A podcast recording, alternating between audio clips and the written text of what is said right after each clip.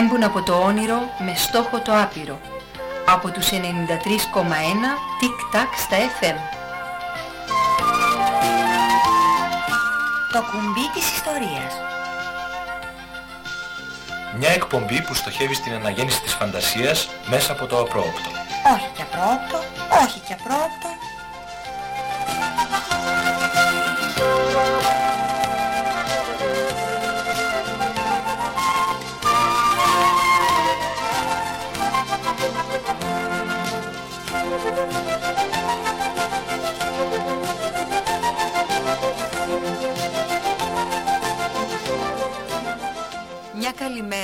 Όλους αυτούς που βρήκαν και πάτησαν το κουμπί Το 931 τικ-τακ στα FM. Καλημέρα σας. Μια διαστημική καλημέρα και από μένα. Τι είναι αυτά καλέ; Μας κάνεις το κομπιούτερ τώρα; Προσπαθώ να μπω στο κλίμα. Ποιο κλίμα! Μα τι έπαθε η φωνή σήμερα! Σήμερα... Έλα, έλα, μίλησέ μας κανονικά τώρα Ε, καλά πια. Μου χαλάτε το παιχνίδι. Αφού θα μιλήσουμε σήμερα για το διάστημα, τα διαστημόπλια και τους αστροναύτες. Έτσι λοιπόν έβαλα κι εγώ τη διαστημική μου φωνή για να είμαι ασορτή. Ε, ναι, ναι, ναι. Όπως λέμε έβαλε τα καλά του, τα κυριακάτικά του. Καλά όλα αυτά Αλλά πώς το ξέρει η φωνή πως θα μιλήσουμε σήμερα για αστροναύτες; Ξέχασες Κλιμεντίνη μου πως βλέπω και ακούω ό,τι γίνεται μέσα και έξω από το στούντιο. Εσύ χρυσό μου, δεν θα έπρεπε να λέγεσαι φωνή. Αυτή έπρεπε να λέγεσαι. Αυτή!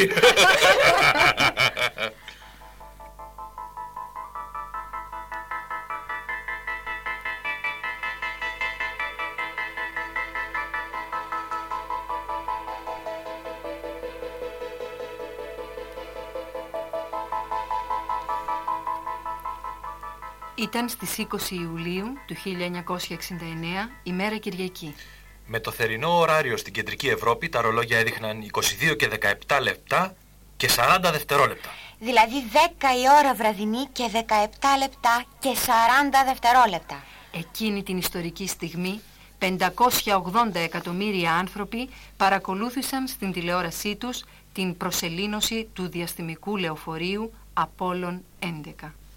Ήταν η πρώτη επίσκεψη του ανθρώπου στον πολυτραγουδισμένο πλανήτη των ερωτευμένων.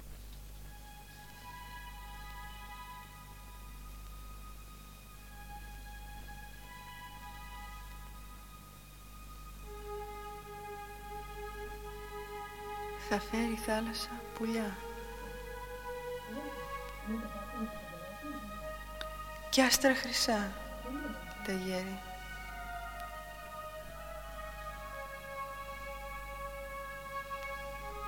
Να σου χαϊδεύουν τα μαλλιά. Να σου φιλούν το χέρι.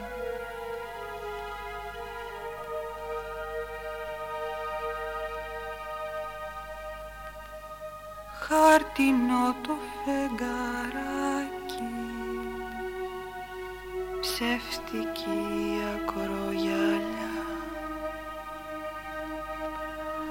Αν με πίστευες λιγάκι Θα σαν όλα αλήθινα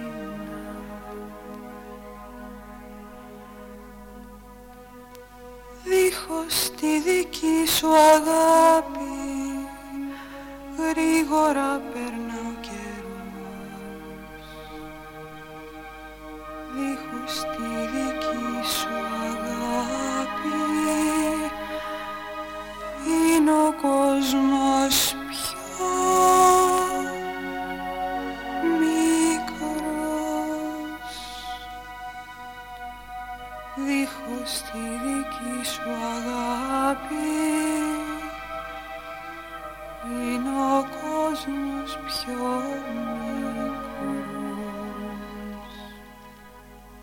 Το πλήρωμα του διαστημόπλοιου Απόλλων 11 αποτελούσαν οι αστροναύτες Νίλ Άρμστρονγκ, Έντουιν Όλτριν και Μάικλ Κόλινς.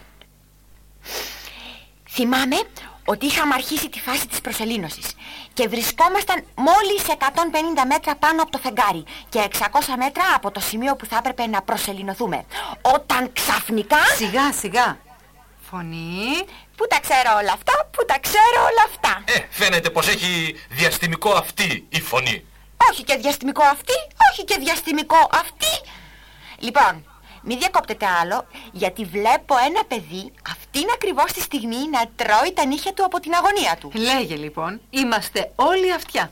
Λοιπόν, οι φωτογραφίες που είχαμε πάρει από τις- το σημείο προσελήνωσης είχαν τραβηχτεί από ένα ύψος 100 χιλιόμετρων.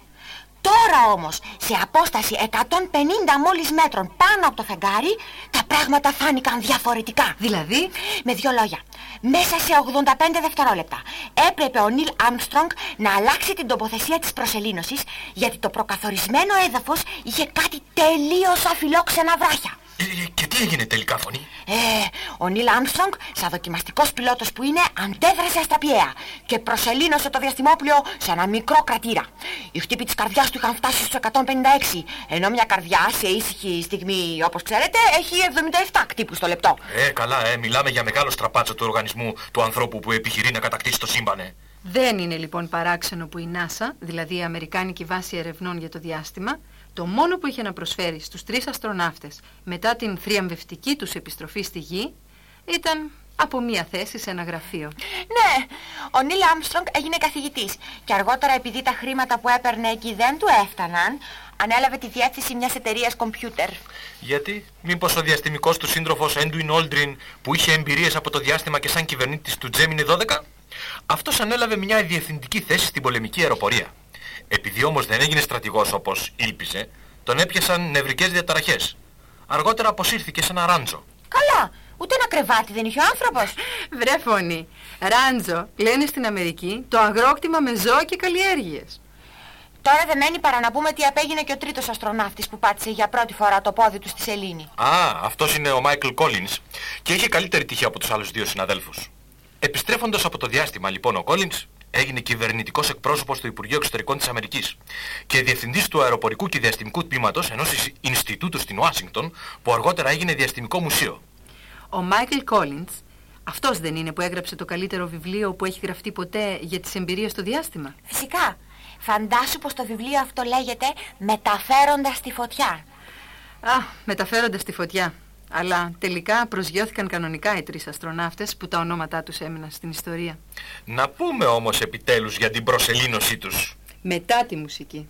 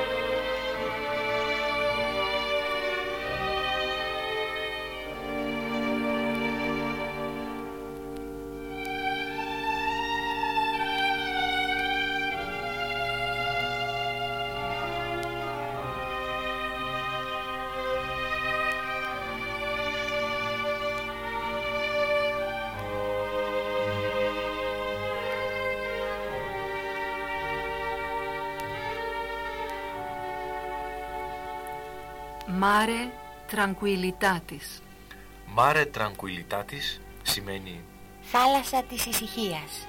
Δευτέρα 21 Ιουλίου 1969, 4 και 56 ώρα κεντρικής Ευρώπης.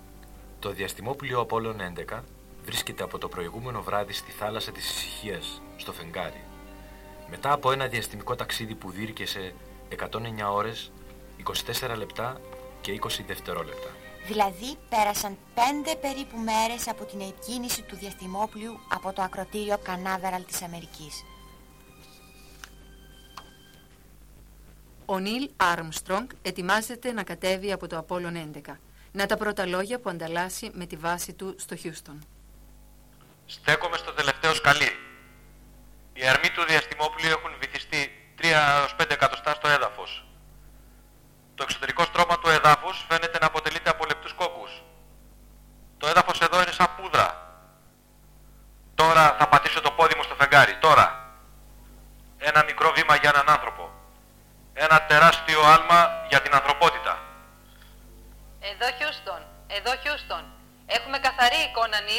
σε βλέπουμε και σε ακούμε. Δεν υπάρχουν δυσκολίες να κινηθεί κανείς εδώ, όπως τα είχαμε προβλέψει. Είναι ευκολότερο από τις πρόβες που κάναμε στη γη σε τεχνητή σεληνιακή ατμόσφαιρα. Δεν χρειάζεται καμιά ιδιαίτερη προσπάθεια για να περπατήσει κανείς πάνω στο φεγγάρι. Το σύστημα προσελήνωσης δεν άφησε έχνη στο έδαφος. Η απόσταση διαστημοπλίου και εδάφους είναι περίπου 30 εκατοστά. Προσεληνωθήκαμε σε ένα ίσιο μέρος. Εδώ στη σκιά είναι αρκετά σκοτεινά.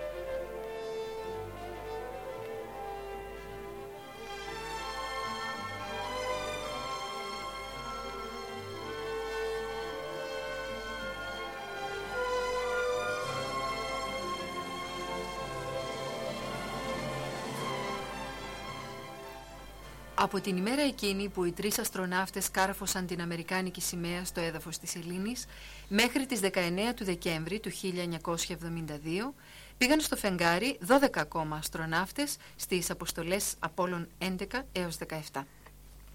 Νομίζω ότι ξεχάσαμε να πούμε κάτι. Για την αναμνηστική πλάκα που άφησα στο πρώτο τους ταξίδι στο φεγγάρι. Α, ναι, βέβαια. Η πλάκα έγραφε επάνω. Εδώ για πρώτη φορά πάτησαν άνθρωποι από τον πλανήτη Γη το πόδι τους στο φεγγάρι. Ήρθαμε στο όνομα της ειρήνης εκ μέρους όλης της ανθρωπότητας. Τώρα κατά πόσο το εννοούν αυτό το στο όνομα της ειρήνης, ο Θεός και η ψυχή τους; Για να δούμε όμως τι καλά μας έφεραν από εκεί πάνω. Μας έφεραν όχι λουκουμάκια στο χαρτί, αλλά 382 κιλά σεληνιακές πέτρες και φεγγαρίσιο χώμα. Για να τα εξετάσουν, για πειράματα.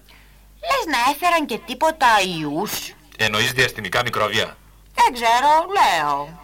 Μήπως. Αυτά όλα είναι υποθέσεις και το κουμπί της ιστορίας είναι πολύ μικρό για να μπορέσει κάτι να αποδείξει. Ας δούμε λοιπόν καλύτερα πόσες ώρες έμειναν οι άνθρωποι συνολικά στο φεγγάρι. Έμειναν 79 ώρες και 16 λεπτά. Μπράβο, ακρίβεια Ιάσον. Ε, αυτό είναι.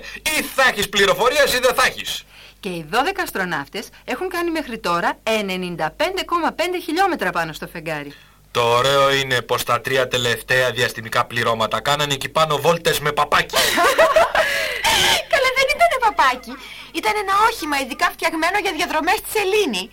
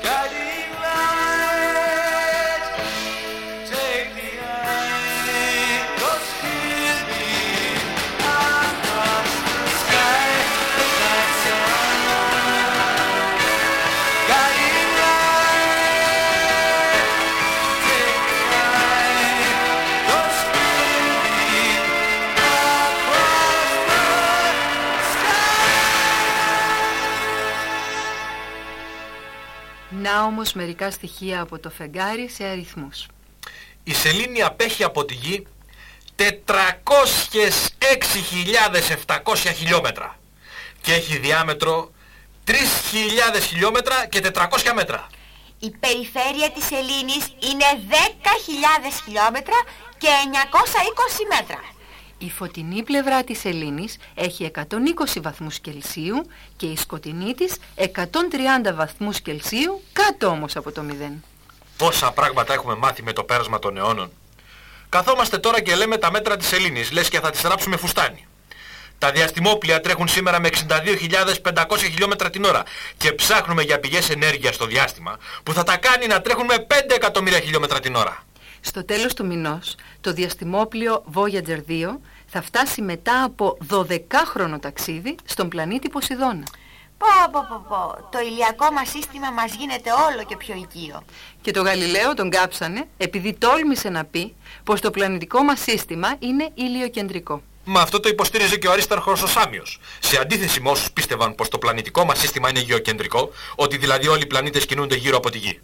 Ποιος ήταν αυτός η Άσον; Ο Αρίσταρχος ο Σάμιος ήταν φιλόσοφος, μαθηματικός, μηχανικός και αστρονόμος και έζησε τον 6ο αιώνα π.Χ. Μέχρι σήμερα ακόμα όλες οι σημαντικές αστρονομικές γνώσεις έχουν σαν αφετηρία τις δικές του παρατηρήσεις. Εκτός όμως από τις επιστημονικές κουβέντες για τη σελήνη, νομίζω ότι είναι και το ρομαντικό στοιχείο της που γοητεύει τον κόσμο. Όταν έχει πανσέλινο ειδικά. Όπως την περασμένη πέμπτη που είχαμε καρφώσει όλοι τα μάτια πάνω της και κάναμε μια ευχή. Ναι, προτιμήσαμε να ευχηθούμε αγάπη για όλο τον κόσμο από οτιδήποτε άλλο. Για δες τι γράφει εδώ Κλιμεντίνη μου. Χθεσινή εφημερίδα είναι. Χθεσινή όχι είδηση και ζεματάει σου λέω κοίτα. Απόρριτη πτήση για το Κολούμπια, Ουάσιγκτον. Με απόρριτη αποστολή για λογαριασμό του Αμερικανικού Πενταγώνου εκτοξεύτηκε χτες στις 15 και 37 ώρα Ελλάδας το Αμερικανικό Διαστημικό Λεωφορείο Κολούμπια. Πληροφορίες ανέφεραν πως το Κολούμπια θα θέσει σε τροχιά κατασκοπευτικό δορυφόρο με την κωδική ονομασία Στρατηγική Δορυφορική Απάντηση.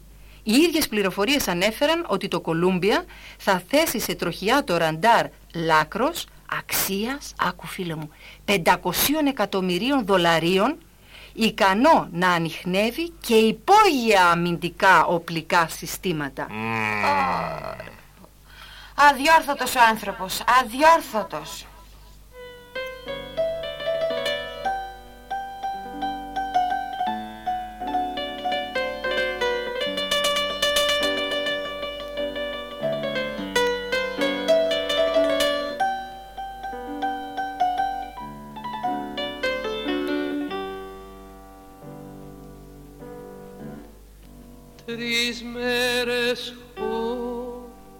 Τρεις μέρες χώρισα από σένα.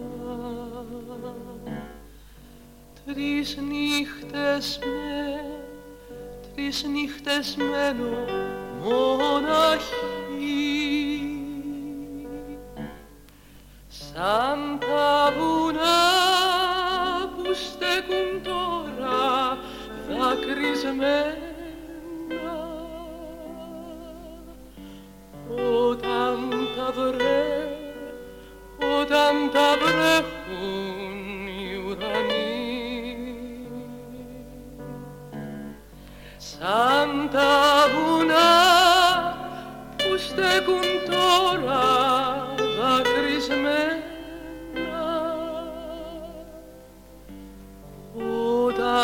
όταν τα βρε, όταν τα βρέχουν οι ουρανοί.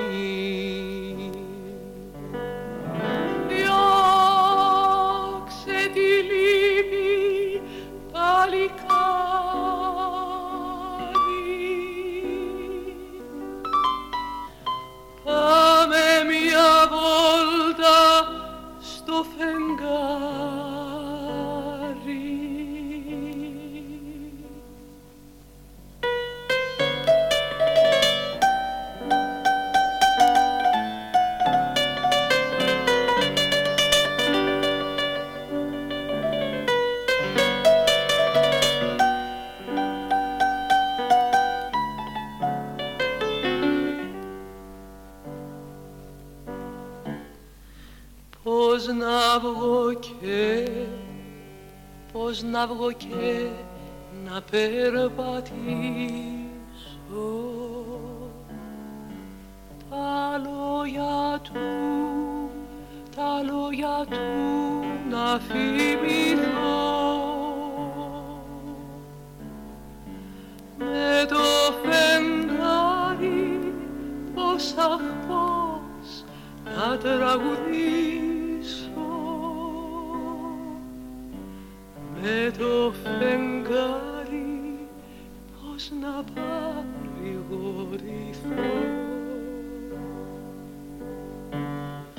Με το φεγγάρι πώς αχ πώς να τραγουδήσω. Με το φεγγάρι πώς να παρηγορηθώ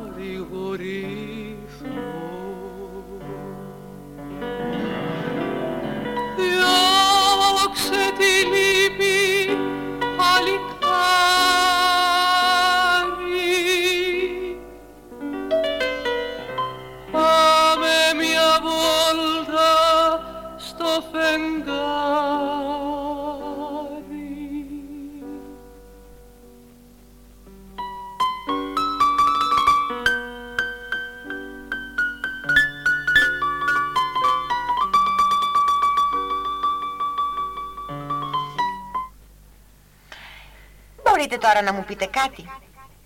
Είχατε πει στην προηγούμενη εκπομπή πως την επόμενη, δηλαδή σήμερα, θα έχουμε έναν αστροναύτη, ολοζώντανο. Να τον ρωτήσουμε ό,τι θέλουμε. Γιατί δεν ήρθε, τι έγινε; Έλα, ησύχασε. Θα έρθει σε μία από τις επόμενες εκπομπές μας. Το υποσχέθηκε. Μάλιστα είναι ο πρώτος Γερμανός αστροναύτης που έχει πάει στο διάστημα.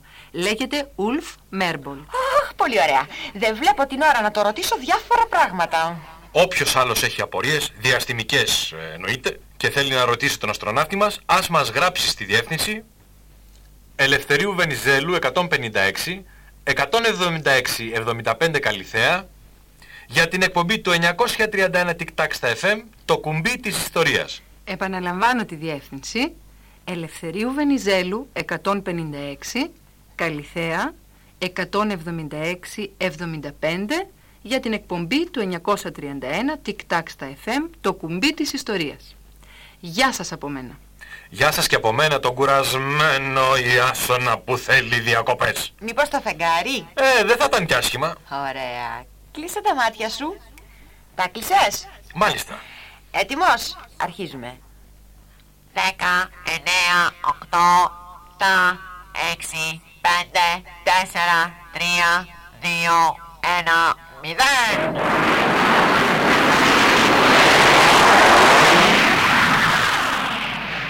Ω, πάει αυτός. Γεια σας λοιπόν παιδιά από μένα και στο επανακούιν. Στο επανακούιν.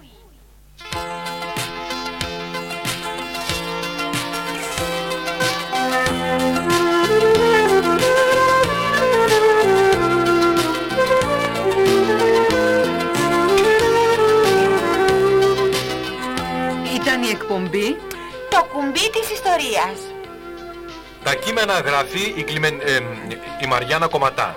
Αυτός που μόλις ακούσατε, νομίζω από το φεγγάρι, είναι ο Ιάσον, δηλαδή ο Σταύρος Καλαφατίδης. και η φωνή που έγινε αχώριστη πια ανήκει στην Έφη Καρακώστα.